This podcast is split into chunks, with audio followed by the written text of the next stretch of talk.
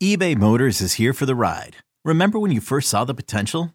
And then through some elbow grease, fresh installs, and a whole lot of love, you transformed 100,000 miles and a body full of rust into a drive that's all your own. Look to your left, look to your right. It's official. No one's got a ride like this. There's nothing else that sounds like, feels like, or looks like the set of wheels in your garage. With over 122 million parts, you can make sure your number one ride or die stays running smoothly. So there's no limit to how far you can take it. Brake kits, turbochargers, engines, exhaust kits, roof racks, LED headlights, bumpers, whatever your baby needs, eBay Motors has it. And with eBay Guaranteed Fit, it's guaranteed to fit your ride the first time, every time, or your money back. Plus, at these prices, well, you're burning rubber, not cash. Keep your ride or die alive at ebaymotors.com. Eligible items only. Exclusions apply. You could spend the weekend doing the same old whatever, or you could conquer the weekend in the all-new Hyundai Santa Fe. Visit HyundaiUSA.com for more details. Hyundai, there's joy in every journey. This episode is brought to you by Progressive Insurance. Whether you love true crime or comedy, celebrity interviews or news, you call the shots on what's in your podcast queue. And guess what? Now you can call them on your auto insurance too with the Name Your Price tool from Progressive. It works just the way it sounds. You tell Progressive how much you want to pay for car insurance, and they'll show you coverage options that fit your budget. Get your quote today at progressive.com to join the over 28 million drivers who trust Progressive. Progressive Casualty Insurance Company and Affiliates. Price and coverage match limited by state law. The, the, the, winds of change are blowing through Raider Nation, and Silver and Black today keeps you up to date with the latest news and views about your Las Vegas Raiders. Touchdown, Las Vegas! With insight, opinions, and interviews. We're on the cutting edge of what's happening now. Now, now, latest on your Raiders and the NFL. Host, Scott Gulbransen and Moe Moton. Welcome back, everybody. It is time for Silver and Black today, an Audacy original podcast covering your Las Vegas Raiders. Scott Branson, Moe Moton with you on this Thursday, Saturday, depending if you're listening to us on the air on the bet in Las Vegas. Uh, hearty hello to our radio audience. And uh, thanks for being with us as we get set to talk everything Raiders as they get set for a big Christmas Day Monday matchup against the Kansas City Chiefs. And uh, do us a favor, make sure you subscribe to the podcast wherever you get it. I'm coming to you from the road, the road, excuse me. And uh, so I am in a different location. If you're watching us on YouTube, you can see my hotel room. Yay, fun times, suitcase, backpack behind me. Good deal. Uh, Moe Moton is in the Midtown Moe bunker and enjoying himself over there. What's up, my man? Everything's good. Raiders mini bye week. I had a mini bye week. I was in a darkness retreat, as our guy Paul Raider would say, and I'm back from the shadows and back at it. I still saw you on X. You were still out there. I thought you were going to be Here completely dark, but then I saw. I'm like, "There's Moe. He's there. He's, he's he's checked in. What's going on here?" So anyway, welcome back. Anyhow, so it's good. We get geared up uh, for Christmas over the weekend. So uh, Merry Christmas to everybody who celebrates out there. And we will be dropping. Yes, I'm not going to subject Moe to it today because I'm on the road and I can't do it. But we will be subjecting you to my night before Raider Christmas, which I do every year. Yes, it's hokey, but I've, I've been doing it now like four years in a row. I got to keep doing it. I got to be consistent. I mean, got to keep the tradition going. Don't stop traditions. Correct. You got grandmama's cooking. You got Scott's and Raider Christmas. Got to just keep these going. My poem, yes, it'll be great. I promise it will not include Josh McDaniels. That's that's one promise I will make to Raider Nation. But look for that on Friday. So as you head into the weekend, it will be a silver and black blitz. I will do it, music and all. And I know Moe will play it for his family during Christmas Eve. Uh, it'll be all set, ready to go. But we got some stuff to talk about, Moe. Okay, here, here's the deal. We we we did. Uh, I did a solo show when you were on your darkness retreat, and I'm just, I, dude, you got to help me with this. Like, I don't understand people who listen to stuff and then say and come on and comment and say I said something I didn't say. Like, what do people hear? Is it is it is it? It's crazy because people are telling me that I was saying that uh, Antonio Pierce doesn't have any shot at the job. I, I didn't say anything. We've been consistent, you and I both, on the show that Antonio Pierce is in the midst of what? An audition. Yep. And it's been up and down, right? One, two, lost three, big win against the Chargers. So on the post game show with Murph last week, on the show I did solo earlier in the week, I said, look, jury's still out. You have to see what the pool of candidates is like. And then uh, if he finishes out strong, his chances improve. If he doesn't, then his chances diminish. That's all I said. But it's so strange. People don't want to hear what you say. Instead, they want to hear what they think you're saying. And Moe, have we not been consistent with the whole Antonio Pierce thing since the beginning? I think we have. I, you know what happens a lot of times? People will people drink. That happens. this ha- this has happened to me before, where someone thought I said something or tweeted something. Yeah, and it was actually something that Tashan Reed said. Oh, I kid you not. I, I I kid you not. Someone made a comment at me, and it was something actually that it was Tashan Reed's take or something that Tashan Reed said, and, and the person was just coming after me in my mentions, and I'm like, "Are you talking about Tashan Reed? I'm Moe Moton." And the person just like stopped dead in his tracks and just didn't comment after that. I guess he he or it whoever it was was embarrassed.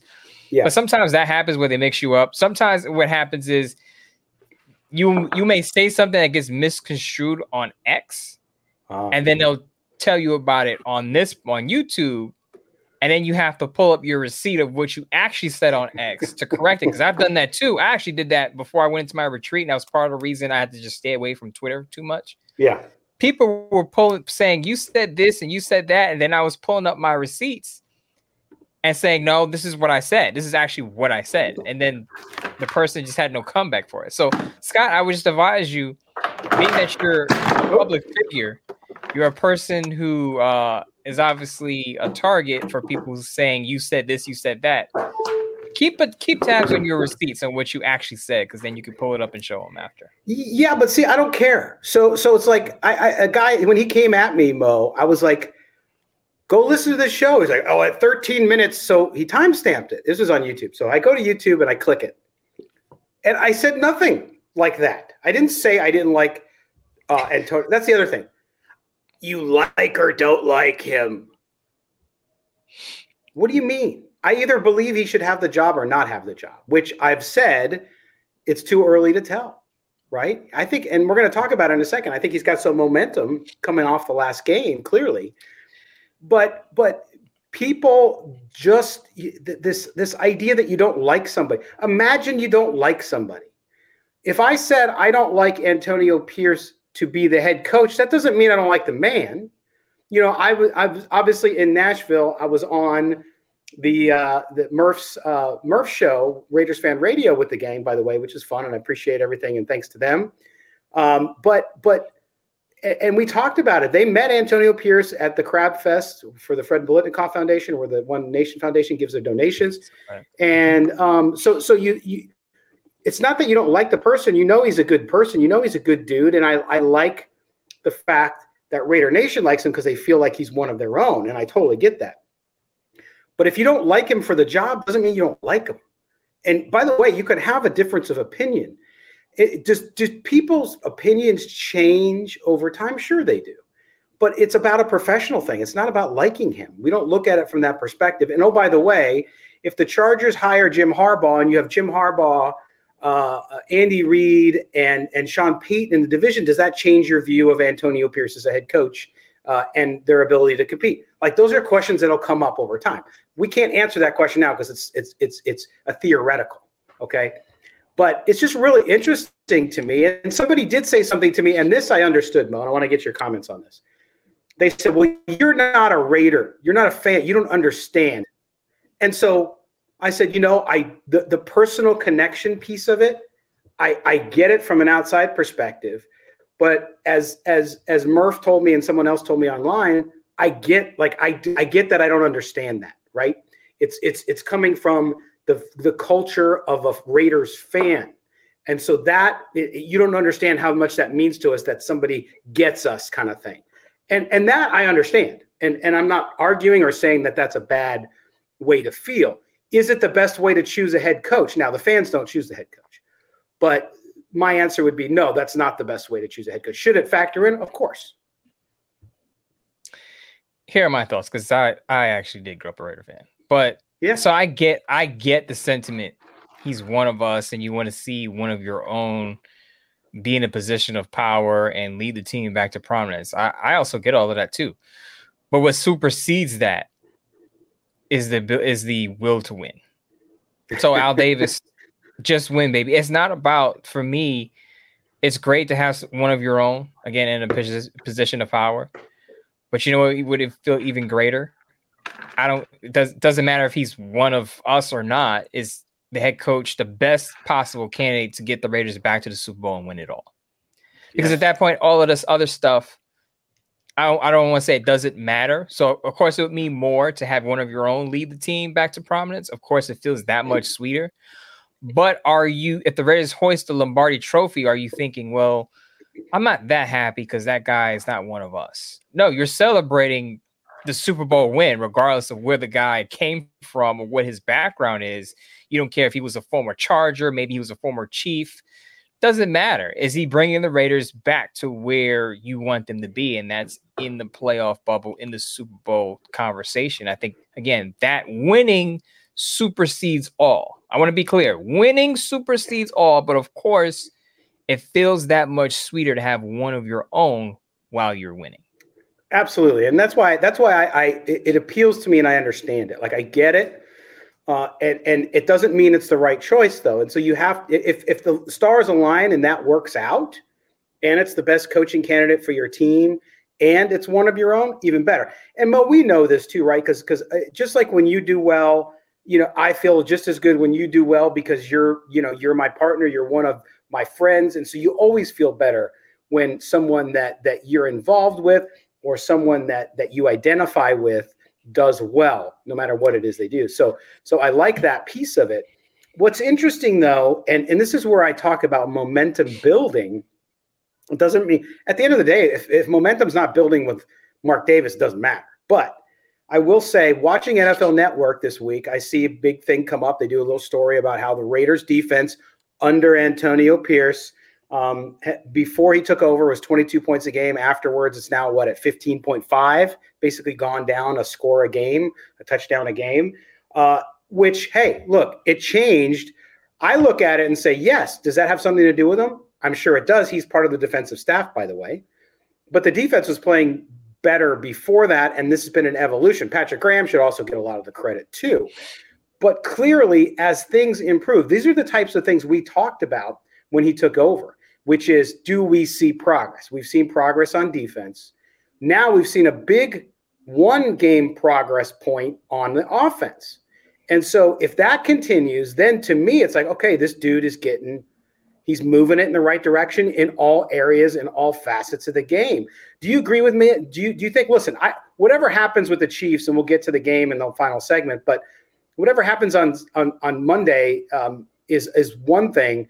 But if you start to see more progress there, if it's a close game and the offense continues to do well, uh, is that how he builds that momentum, or is this the situation, Moe? Do you think you think he's got to win two of these three games? How how does it work? I know you talked about it on your Bleacher Report live uh, on Wednesday. So one quick point before I get before I answer your question, just really quick side story about the whole one of our own thing. Brian mm. Flores, the defensive coordinator for the Minnesota Vikings, is from Brooklyn, New York. He's from Brownsville, which is not mm. far from me. Mm-hmm. I root for Brian Flores to do well and to be successful. He's he's one of my own, our own over out here in Brooklyn. But do I think Brian Flores is the best candidate to be the Raiders head coach? Nah. You know, I, I, I I still have some reservations about how he handled the quarterback situation with Tua Tagovailoa in Miami. And if you're a person who doesn't want the Patriot way anywhere near the Raider organization anymore, Brian Flores is not on your list because he's from that Bill Belichick coaching tree. So I'm not saying I'm saying no former Patriots, but I'm I'm making the point that Brian Flores is the person I root for, but I can separate that from is he the best person for the job? Correct. Now, back to your your thoughts about momentum and, and Antonio Pierce. I did a Bleacher Report live early Wednesday at noon Eastern, nine Pacific, and I said I think Antonio Pierce already has momentum, and I pointed out three things. One, he has the buyout from the players in the locker room, specifically the leaders mm-hmm. in Maxx Crosby and Davante Adams. That's not everything, but it's something. Two, we're starting to see the progress from the young players, including this year's rookie class. So in that beatdown of the Chargers, who are the guys that stood out? Malcolm Koonce, young player coming along across from Maxx Crosby, Tre Tucker, Aidan O'Connell, Michael Mayer. Those guys were responsible for three, four touchdowns. So I think yeah. that Chargers game, beyond the single sing, single game record for the Raiders, 63, 63 points, it was the best game, in my opinion, for the young group, for the young guys on that roster, specifically the 2023 rookie class. Yeah. So he has the player buy-in. He's getting the player development now. Jack Jones also being picked up off waivers had that pick six. The, the one thing that I'll say that a lot of people aren't talking about now, I understand Antonio Pierce doesn't have a lot of of a track record as a defensive coordinator, and a lot of people don't see him as a defensive guy, but he is coaching or was coaching, still is coaching the linebacker corps. And as I've made the point over and over again, the linebacker group has been a surprise. That that's a product of his coaching. So. Yeah. And if you identify him as a defensive guy, the Raiders are 10th in defensive scoring right now. So he has to get a little bit of credit for that because part of that is his linebacker corps making plays. So he has the player buy in, he's getting player development, his side of the ball or his position is also playing well. The one thing that he's missing, in my opinion, is a quality win over a playoff contending team. So the Raiders beat the Giants, the Jets, and the Chargers, who then fired their head coach. They lost to Miami, Minnesota, and Kansas City. The one thing that can put him over the hump, in my opinion, and I made this point earlier today, that if the Raiders were to beat the Chiefs, I don't want to call him a lock to get the job, but he has a very good chance to get the job because the, the easiest path to get to the playoffs is to be able to beat teams in your division. Mm-hmm. The Raiders were able to beat the Denver Broncos before Antonio Pierce was interim. They beat the Denver Broncos with Josh McDaniels already. The Chargers and Raiders usually play cl- each other close. The Raiders haven't beat the Chiefs since 2020 under Jon Gruden. If Antonio P- Pierce proves that he can play chess with Andy Reid and beat the Chiefs, it gives oh, him yeah. a great chance. I'll repeat that again. I, am not saying it's a lock. You no. give him the job on the spot, but I would say he's in the front line for that position if they can pull it off on Christmas uh, Christmas Day. Yeah, and, and I would say that I'd, I'd I would say he's a lock if he wins two out of the next three. Yeah, including Kansas City. So yeah. to me, that would be because you're you, the, the three teams and Denver. We'll see what happens over the two. They've come on strong. Obviously, they lost last week. Uh, didn't look good, and they had the infighting on the sidelines and all that. But they've been on fire. So the two of the three teams you're playing over the next three weeks are basically are right now playoff teams. Okay. So so if that's the case and you beat two of those three teams, that then more power to you. So I don't have any problem with that. I just think though it goes back to and and, and he again, you have control over that. And if he wins two of the next three, that means he would finish a game above 500 as coach, right? And mm-hmm. to me, taking the unit where it was, that's remarkable. And so you got to be a, a, serious candidate for the job. Anybody would be. Um, but then again, you start to think about the job pool and who might want the job, who might be available.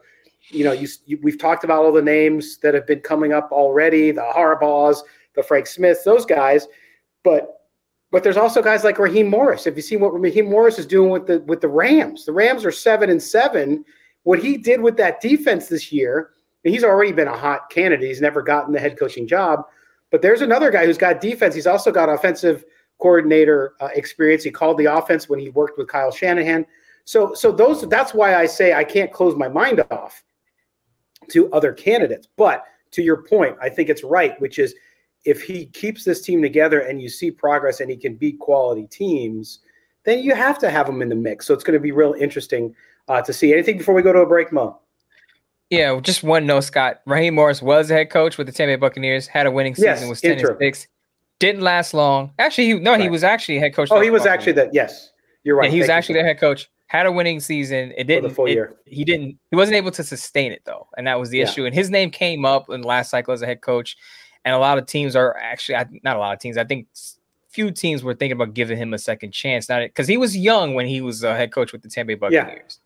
Yeah. yeah. So maybe he's learned from his mistakes. We, you know, we heard about that with uh with uh, Josh McDaniels. Didn't really work out. Uh, That's true. Had a short had a short that works against him. That had a short stint with Atlanta, but again, he was a very young head coach at the time, and I think uh, I think you know, as we talk about second chances, especially what he's doing with that young Rams defense. A lot of people thought the Rams were completely rebuilding and and yes. couldn't name anyone else other than Aaron Donald in that defense. And the Rams are starting to come along, and I think yep. Raheem Morris deserves, deserves a lot of credit for that. Yeah, and we'll see. We'll see what the candidate pool looks like. I, am sure Raider Nation will kill me over that one because I. I mean, listen, they, they don't want another retread, and I understand that. But I bring him up just because there are guys out there who are who are doing amazing things and are going to be in the pool of candidates this year. And you might not be thinking about their names. So we'll see how that goes. All right. We're up against our first break when we come back here on Silver and Black today. We'll talk a little bit more about what we're going to see over the next couple weeks with this Raiders team coming off this mini bye, including some of the injuries.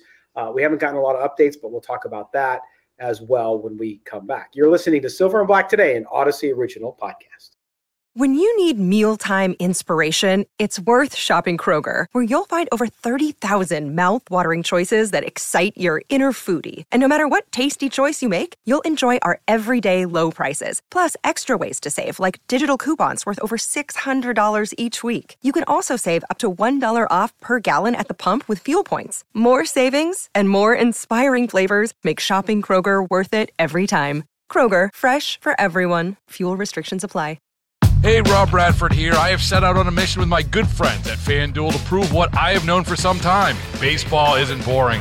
Now I have a daily podcast to prove it with some of the most notable people in the baseball world screaming baseball isn't boring from the mountaintops or at least agreeing to come on our show. Players, managers, GMs, and yes, even the commissioner of baseball, Rob Manfred. It has been a constant wave of baseball's most powerful voices. So join the revolution. Subscribe and soak in Baseball Isn't Boring. Listen on your Audacy app or wherever you get your podcast. You'll be glad you did.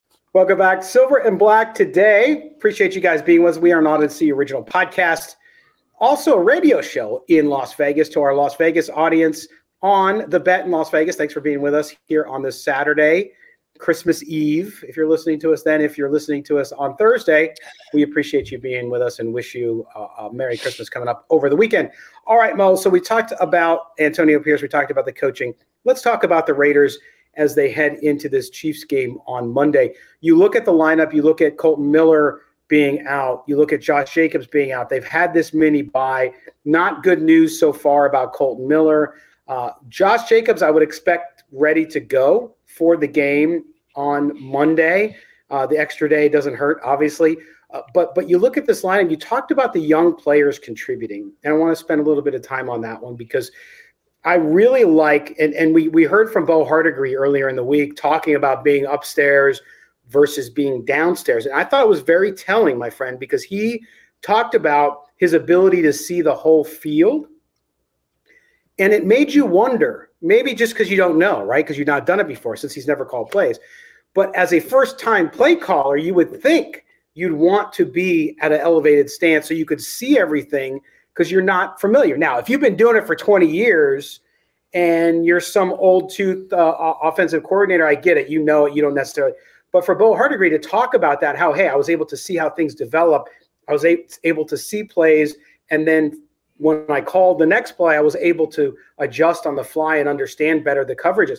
I thought that was really telling, and it goes to show you that um, no matter how good of or experienced or inexperienced of a coach as you are, sometimes you got to try things differently. And it really paid off, obviously, for the Raiders against the Chargers. Uh, and, and, clearly, Bo Hardegree and Antonio Pierce learned from that. So you would expect, Moe, right, when they play Kansas City, a much better defense, of course.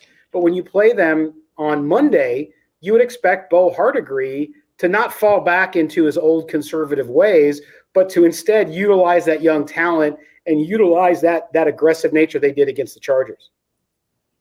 So two things here. I'm being I don't want to say devil's advocate, but I'm being I'm gonna probe this a little bit. Okay. So you're telling me if you're Bo Hardegree, you had to see the entire field to not be too conservative. I don't think you need to see the whole field to know, like, look, you might want to call some plays that throw the ball 15, 20 yards down the field. I'm no, not I, saying that. I'm not no, saying no, that. No, I don't, think, not, I don't think he meant. I don't think he meant the aggressiveness, but I think he meant he meant his ability yeah. to call better better plays against yeah. the defenses that he was seeing. But right. to your point, yeah, that that's no that's no reason to be more aggressive. It's a separate issue.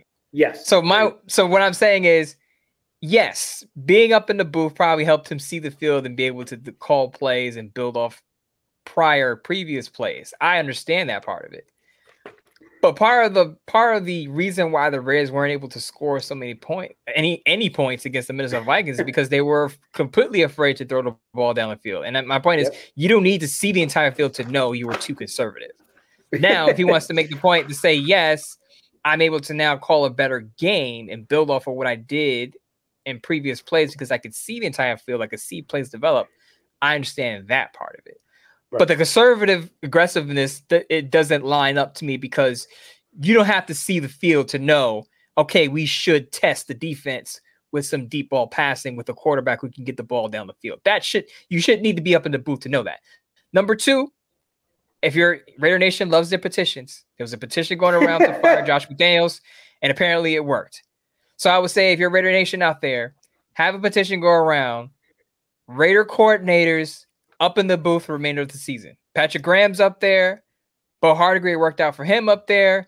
Oh, yeah. Keep the guys off the sideline, put them up in the booth for the rest of the season, and let's see where it goes. Yeah, hey, put the head coach up there. What the heck? We'll see what happens. now you need you need Pierce's energy on the sideline. You need that energy on the sideline. You got to keep and, Pierce out there. And he is a but, ball of energy. Yeah, but but Hardegree and Graham, who are not loud, not I won't say loud, but not in your face type of guys, those guys could be up in the booth because yeah. they're not they're not providing the energy on the sideline. But Pierce, I, I, mean, I would say, look, keep it, put him on a moped, have him just go up and down the sideline on the moped, just motivating guys because have have us bring have him bring his Impala out there, man. I mean, hey, I, I look the players clearly, as I said in the first segment, it's clear that, that he has the buy-in of the players. What as oh, I yeah. said, well, that's not everything. It's something that he has Huge. the leader's ear and Davante Adams and Maxx Crosby and any other of the veterans that are in that locker room. It's part of the equation of having a successful CEO type of head coach. You got to have guys who believe you're going to be in the foxhole with them and believe in them for for some of those things that you want to translate on the field to translate. And I think that's it worked early. Uh, then you saw a lapse because of the play calling, because I want to say game plan. Because I, I, think the Raiders are a prepared team under Antonio Pierce. But when you're playing chess with guys like Andy Reid and Brian Flores, who's a, again a top-notch defensive coordinator, it gets a lot of tougher. Where it's just not energy. Energy alone is not going to get you through. Exactly, exactly, and and you know I think that aggressive nature we saw from Bo Hardegree and from Antonio Pierce, because obviously he's the head coach and is involved in game planning. You got to see it again against Kansas City. And that includes those younger players. So you talked about Tre Tucker, even Zamir White. Look, even if Josh Jacobs is back, I think you got to give Zamir White some carries, man. You got to keep feeding him and mm-hmm. understand what it is that you have. And listen, I know you're w- trying to win games. He's trying to keep his job. He's trying to get the Raiders uh, off to, I think, a great ending for the season. So, so you're all about winning. But that doesn't mean you don't give those young guys opportunities. Zamir White, Tre Tucker. I think Tre Tucker, his involvement in the last game, you know, that that is what I expected probably from, you know, a quarter of the season to midway through the season. I was expecting that. Of course, we didn't get it with Josh McDaniels because he had his head up his backside. But but I think that they got to continue to do that because he makes plays. And and if he doesn't, yes, he drops balls. He's still got a couple issues with that. He'll get better at it. But the, the, the matter of the fact is he creates plays. And when he does that, you have to account for him. And against this Chiefs defense, you want to free up Davante Adams. You want to free up uh, Michael Mayer. You want to free up Jakobi Meyers. I think that's the kind of guy you need as a catalyst to do that.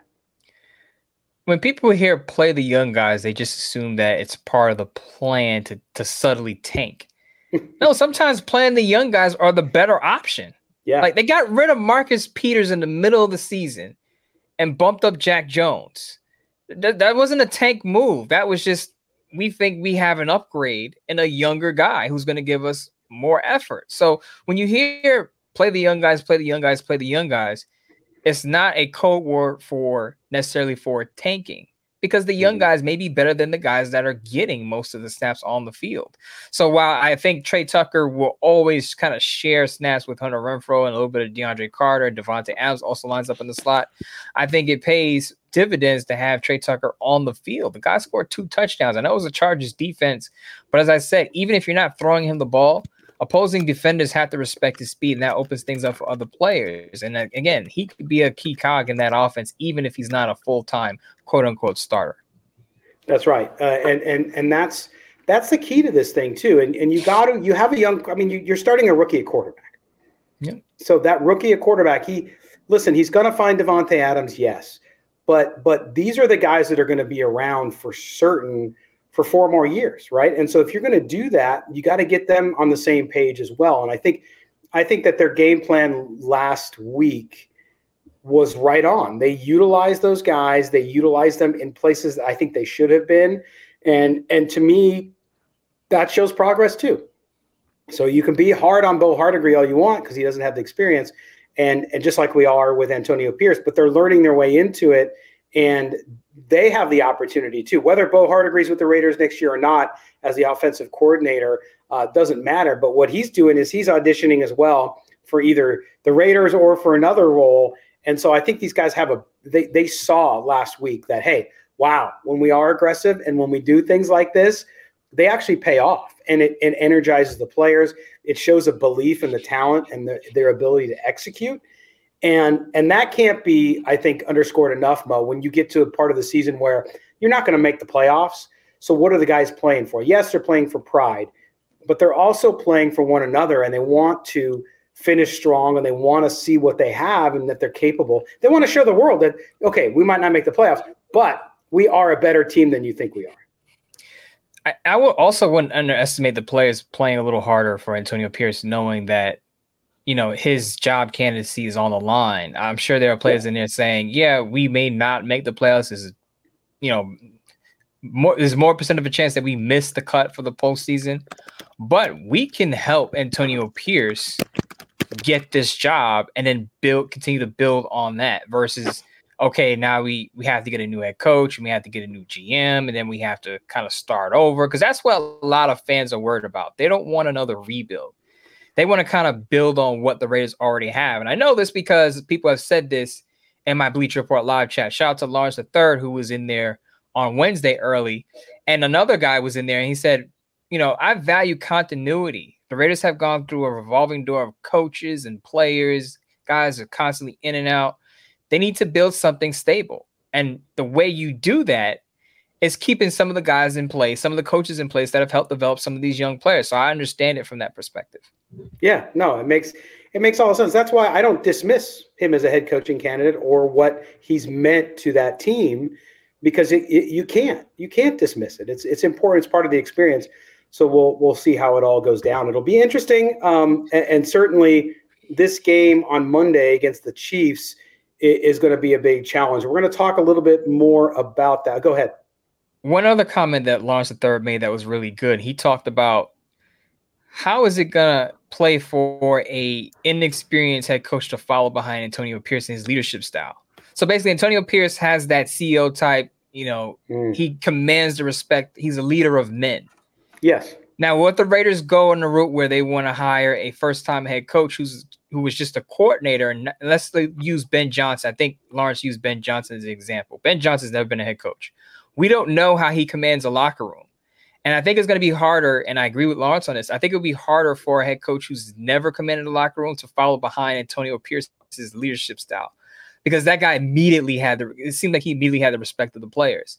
And if you have kind of a soft spoken, you know, type of head coach who's unsure or still feeling things out. Antonio Pierce looks like a natural leader. If right. you get a guy who's got to learn to be a leader, it's going to be tough to follow behind Antonio Pierce, who's just right out of the box, just looks like a leader of men. Yeah, I don't, I don't disagree at all. But then I look at, I remember when, and now, now I love the dude. I watch his press conferences. When Mike McDaniel got the job in Miami, I'm like, what? What is this guy? Like, he's kind of quirky. He's kind of weird. Like, who would have ever thought? And then look at the relationship he's got with those players. Uh, but but see, he he does command a locker room. He just does it in a different way. So it doesn't negate in any way your point, and in fact, it reinforces your point, mm-hmm. which is people might have different leadership styles, but the leadership is there. And to your point, you could come in as a first time person And depending on your personality, you might not be able to do that. I mean, Josh McDaniels is a perfect example of that. Here's a guy who could run an offense, at least with Tom Brady and the Patriots, that was remarkable. But then you get in a locker room and he's a weirdo and he gets people fighting against each other because he's because he's such a tyrant. So so you're right. You you have to have that. And and and there's it, listen, Antonio Pierce's leadership is undeniable. No one can ever take that away from him. The guy is amazing at that, and we'll see if it carries through over the next three weeks, and the Raiders can uh, can get some wins back here on the board uh, and finish out strong. All right, we're going to finish out strong after we get back from this break here on Silver and Black today. We'll talk about the Chiefs. We'll talk about this game. We'll give you our predictions. Yes, are we going to? I mean, Moe, I think is going to ruin your Christmas. That's what I think. He's going to ruin your Christmas, folks, by telling you that he is the Grinch and that the Raiders won't win. But that's just my guess. We'll find out for sure when we get back on this edition of Silver and Black Today. Don't go anywhere. Welcome back. It is time for the home stretch. That's right, here on Silver and Black Today, the holiday week edition, as we roll up to Christmas. A reminder subscribe to the show wherever you get your audio. If you're watching us on YouTube, thanks for your subscription. And don't forget to hit the notifications bell. By the way, follow Mr. Moton on the X. That's right, x.com, M O E M O T O N, Moe Moton. I am at LV Gully. The show is SNB Today. Also, make sure you check out Moe's work on Bleacher Report, where he's a senior NFL writer. Also, his Raiders column on sportsnaut.com, where you can find my work as well.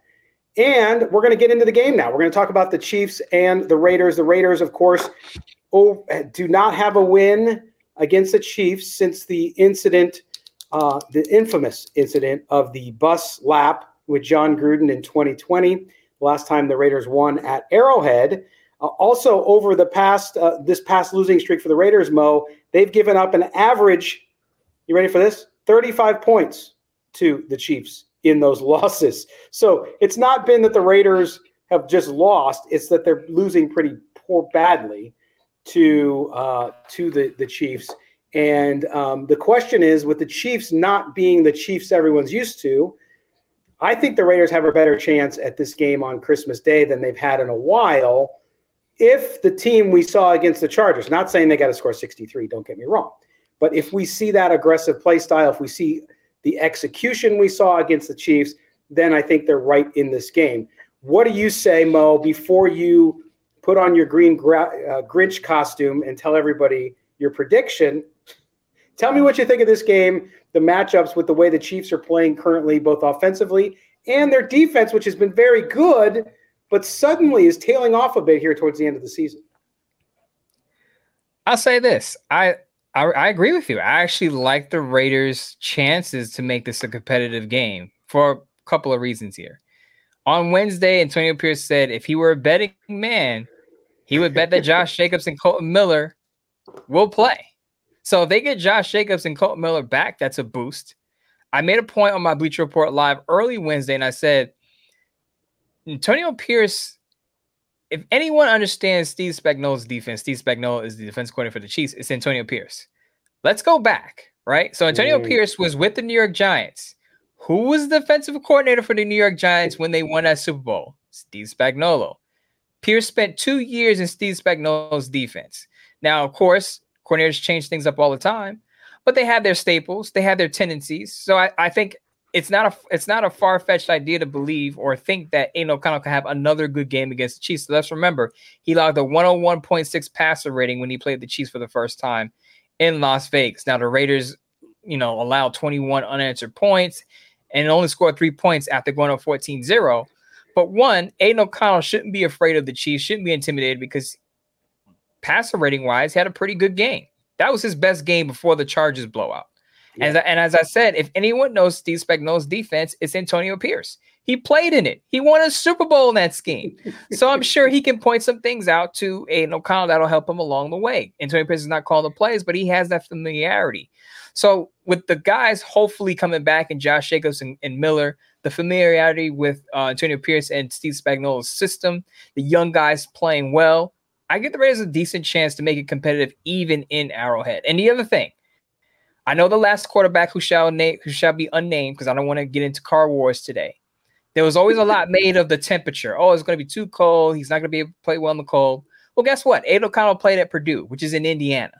And trust me, I know I have friends in Indiana. They get all types of weather hail, snow. It could be snowing on Monday, it could be sunny on Tuesday, and then you get a hailstorm on Wednesday. He's he's played in inclement weather, so that's not a factor here. So, with all those factors cobbled up into one reason why the Reds can make this competitive and who knows pull off an upset, I, I would give them a pretty decent chance. Yeah, and I, I, like what you said there too uh, about about Spagnuolo and knowing that and, and, knowing that defense that Antonio Pierce played in it. And you're right, people always add new wrinkles, yeah. uh, but but this this this Chiefs defense, which has been very very good, has tailed off recently. And and then you have their offensive issues, and there's a frustration on that sideline. Frustration tends to lead uh, to to mistakes, and, and so I think the Raiders, if the Raiders can play pretty mistake free and take advantage as this defense. And see, that's what I like about this game, though, is the fact that the Raiders, their defense, the way their defense is playing right now. And I know you can talk about the Chargers. Uh, uh Easton Stick is not Patrick Mahomes, clearly. Uh, but Patrick Mahomes isn't Patrick Mahomes this year either because he doesn't have the supporting cast he's had. He's been, I think, a little off his number. I mean, look, they're still a good football team. Don't get me wrong. I'm not saying the Chiefs are some terrible team, but at the same time, they have vulnerabilities that they haven't had in the past. And if the Raiders can take advantage of that, uh, they certainly have the swagger and the confidence on defense, which I don't think they had in that first game. Even though they had some nice play in the first half, I think that that's the big the big difference here is you have a different mentality coming in that Antonio Pierce brought in, and this team has believed in. And so I don't think they're going to go in there intimidated. I think they're going to go in there ready to play, and then it's just going to come down to executing against the game plan uh, and taking advantage of mistakes. I think the Chiefs will make mistakes. And if the Raiders don't take advantage of, that's how the Chiefs beat you. That's how the Raiders have gotten out in front of the Chiefs many times, and then they give the ball back. They do something that gives the opportunity back to Patrick Mahomes, and he takes advantage of it. It's harder for them to come back in games like they used to because they don't have those weapons on offense. Travis Kelce's not playing as well as he has in previous seasons either. So I think the Raiders got to be physical. They got to punch him in the mouth. They got to do exactly what they did with the Chargers. And if they did that, I think go, things go well. It's funny because that's exactly what Tony Pierce said. They asked Antonio Pierce about all the Chiefs' trick plays. And he's like, look, they got a million of them. But how do you respond? How do you stop it? You got to hit him in the mouth. Yeah. And I think that's that's his mentality. And that's the physical mentality the Rays have taken on since he's taken over as interim head coach. Will it work against Kansas City? We'll see. I, I actually feel like it'll be a closer game than the first meeting. You know, you yeah. see a team once as an interim, and then you make those corrections, and we'll see what adjustments that coaching staff made after that first loss in week 12 in Las Vegas. And I and, and look, I, as I said early in the stream, I think the Raiders are prepared team under Antonio Pierce.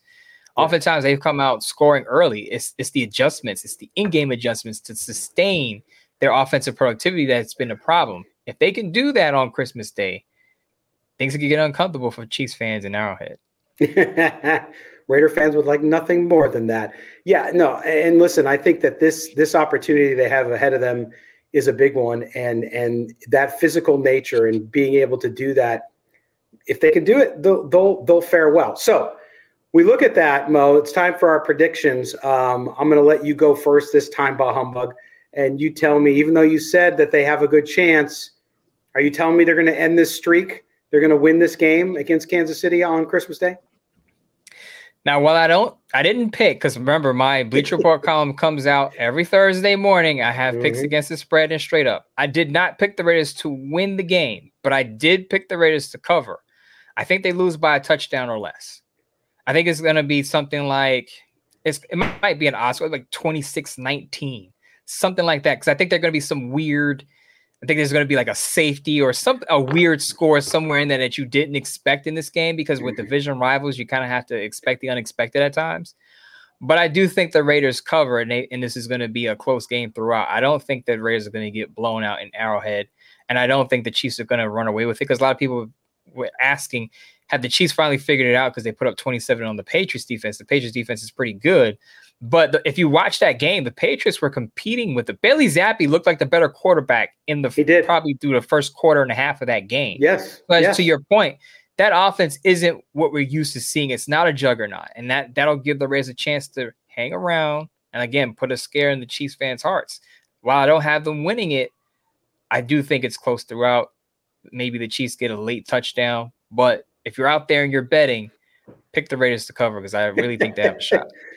Yeah, and I'm I'm picking them outright, Moe. You ready? I got ah. the upset. I got the upset. Ah, look at that. I'm saying I'm saying 23-21. I think I think I think the Raiders get a turnover late and are able to able to get a field goal. I think Daniel Carlson wins it for them. Uh, at Arrowhead, everybody runs off. Christmas, they go to bed. Sugar plum uh, fairies dancing in their heads. You know all that jazz for Christmas. Uh, and so we'll see. We'll see if I'm made to look like a fool. But I just I think that I think the Raiders defense is going to come up big. I think the offense will score and and they're not going to put up 63 points obviously, but I think they do enough to win and I think the defense creates a turnover that results in points and that'll end up being the difference in the game. So we'll see. So, so you have Raiders 21 23. 23 no, 21. 23 21. And I have it 26 19, 26 20 Chiefs. Yeah. Or Raiders yeah. covering though. So we both have the Raiders covering. You took both have the Raiders covering, yes. And I am I am putting money on that. I am betting it. Even if the Raiders lose, I do not believe they lose by 10. So so yeah. but I, I think they're gonna win. I think that this one, no one's gonna give them a chance. And I think I've seen some narrative. Well, the Chiefs get a, a get well game against the Raiders. Okay. If you if you see the Raiders defense and what they've done in recent weeks, uh, again, not not a top. They're a top ten scoring defense, but I also like how they're creating turnover opportunities. And it's just going to come down to can the offense capitalize on at least one of those in this game so that they can take it home. So that's that's what I got, man. I got that's my Christmas gift to everybody. Scott, if you look at it on paper, and I know this, this is going to sound crazy to other people listening to this, but the Raiders have the better skill position players. Like mm-hmm. other than Travis Kelce, I understand Rashee Rice is Especially coming along as a rookie second rounder, but offensively, the Raiders have the better offensive cast. Davante Adams, Jakobi Meyers, Tre Tucker, Michael Mayer, those two yeah. guys, young guys coming along. If Colt Miller comes back and solidifies the left side of the offensive line, I can make the argument that the Raiders have the more should have the more productive offense based on the players on paper. But that's yeah. why the game's not played on paper. I get that. but they have the they have the playmakers to put points up. Is can they start fast and sustain that productivity? Well, and the Chiefs have the quarterback advantage, but yeah, the quarterback's got to have somebody to throw the ball to, and Aidan O'Connell does a fine job. If Aidan O'Connell doesn't make mistakes, like bad mistakes, then you're absolutely correct. I, I, agree with you. I think that they have better offense, and I think on defense, as good as the Chiefs' defense has been over the last 10 weeks, again, they've tailed off, and the Raiders' defense is peaking right now. And I like that, especially in a game that's going to be cold weather. Might be some rain there too. So I, I like the grittiness of that Raiders defense and how they're getting it done with uh, with the players they got out there. So it's going to be fun, man. It's going to be a good game. So we're pumping fans with hope before we lay off for Christmas, huh? It's, yeah, exactly. It's Christmas. I love it. But no, that's that's what I believe. That's what I believe is going to happen. So we'll see if I'm right. Uh, either way, uh, if you bet uh, if you bet the Raiders, you'll do well because Moe and I both have them covering. So that's a, that's a good piece of it. We're gonna, as I said, I'm gonna drop uh, for Friday uh, the night the night before Raider Christmas. So make sure you check that out here on the podcast feed. And we will next talk to Moe after he's got a belly full of rainbow cake. Correct? Yes, rainbow cake for the holiday season. I'll be on the Bleacher Report live Monday with chocolate cake smeared across my face as I'm after, enjoying a Raider upset win after Scott called it. You're only doing post game though, right? Not pregame. No, only doing post game. They're gonna give me a break on Christmas. I'm like, we're not gonna bug okay. you before the game, but after the game, show yeah. up with the rainbow cake, and we'll we'll take it from there. Yeah, and I I would we are not planning on doing a post game show on Christmas for obvious reasons. But I will tell you, don't see don't be surprised if I go live if my prediction is correct. So if my prediction is correct, smoking a cigar. Yes, yeah. My wife and the and the kids will probably get bad, but but I will I will do a post game show if the Raiders win. Uh, because that'll be epic and we'll have to cover that. So, but if we don't do that, then we'll be back with you uh, on on Tuesday or Wednesday. The, we've had such weird weeks with this schedule, but we'll be back early next week, Moe and I, uh, to break it down and to look ahead to the Colts on New Year's Eve. So the Raiders and their their holiday games, uh, the NFL enjoying that time. But Moe, my friend, have a great Christmas, buddy, and uh, we will talk to you on the other side of it. Same to you and your family. Talk to you soon. All right, everybody. Listen, Raider Nation, have a great Christmas if you celebrate Christmas. If you don't, have a great holiday weekend and enjoy the time with family and friends. We certainly appreciate it. Your gift to us is always uh, your support, and we thank you for that. So please subscribe to the podcast wherever you get your audio, and we will be back with you early next week. For our producer, Mike Robier, for Moe Moton, I'm Scott Gulbransen. This has been Silver and Black Today. Take care, everybody.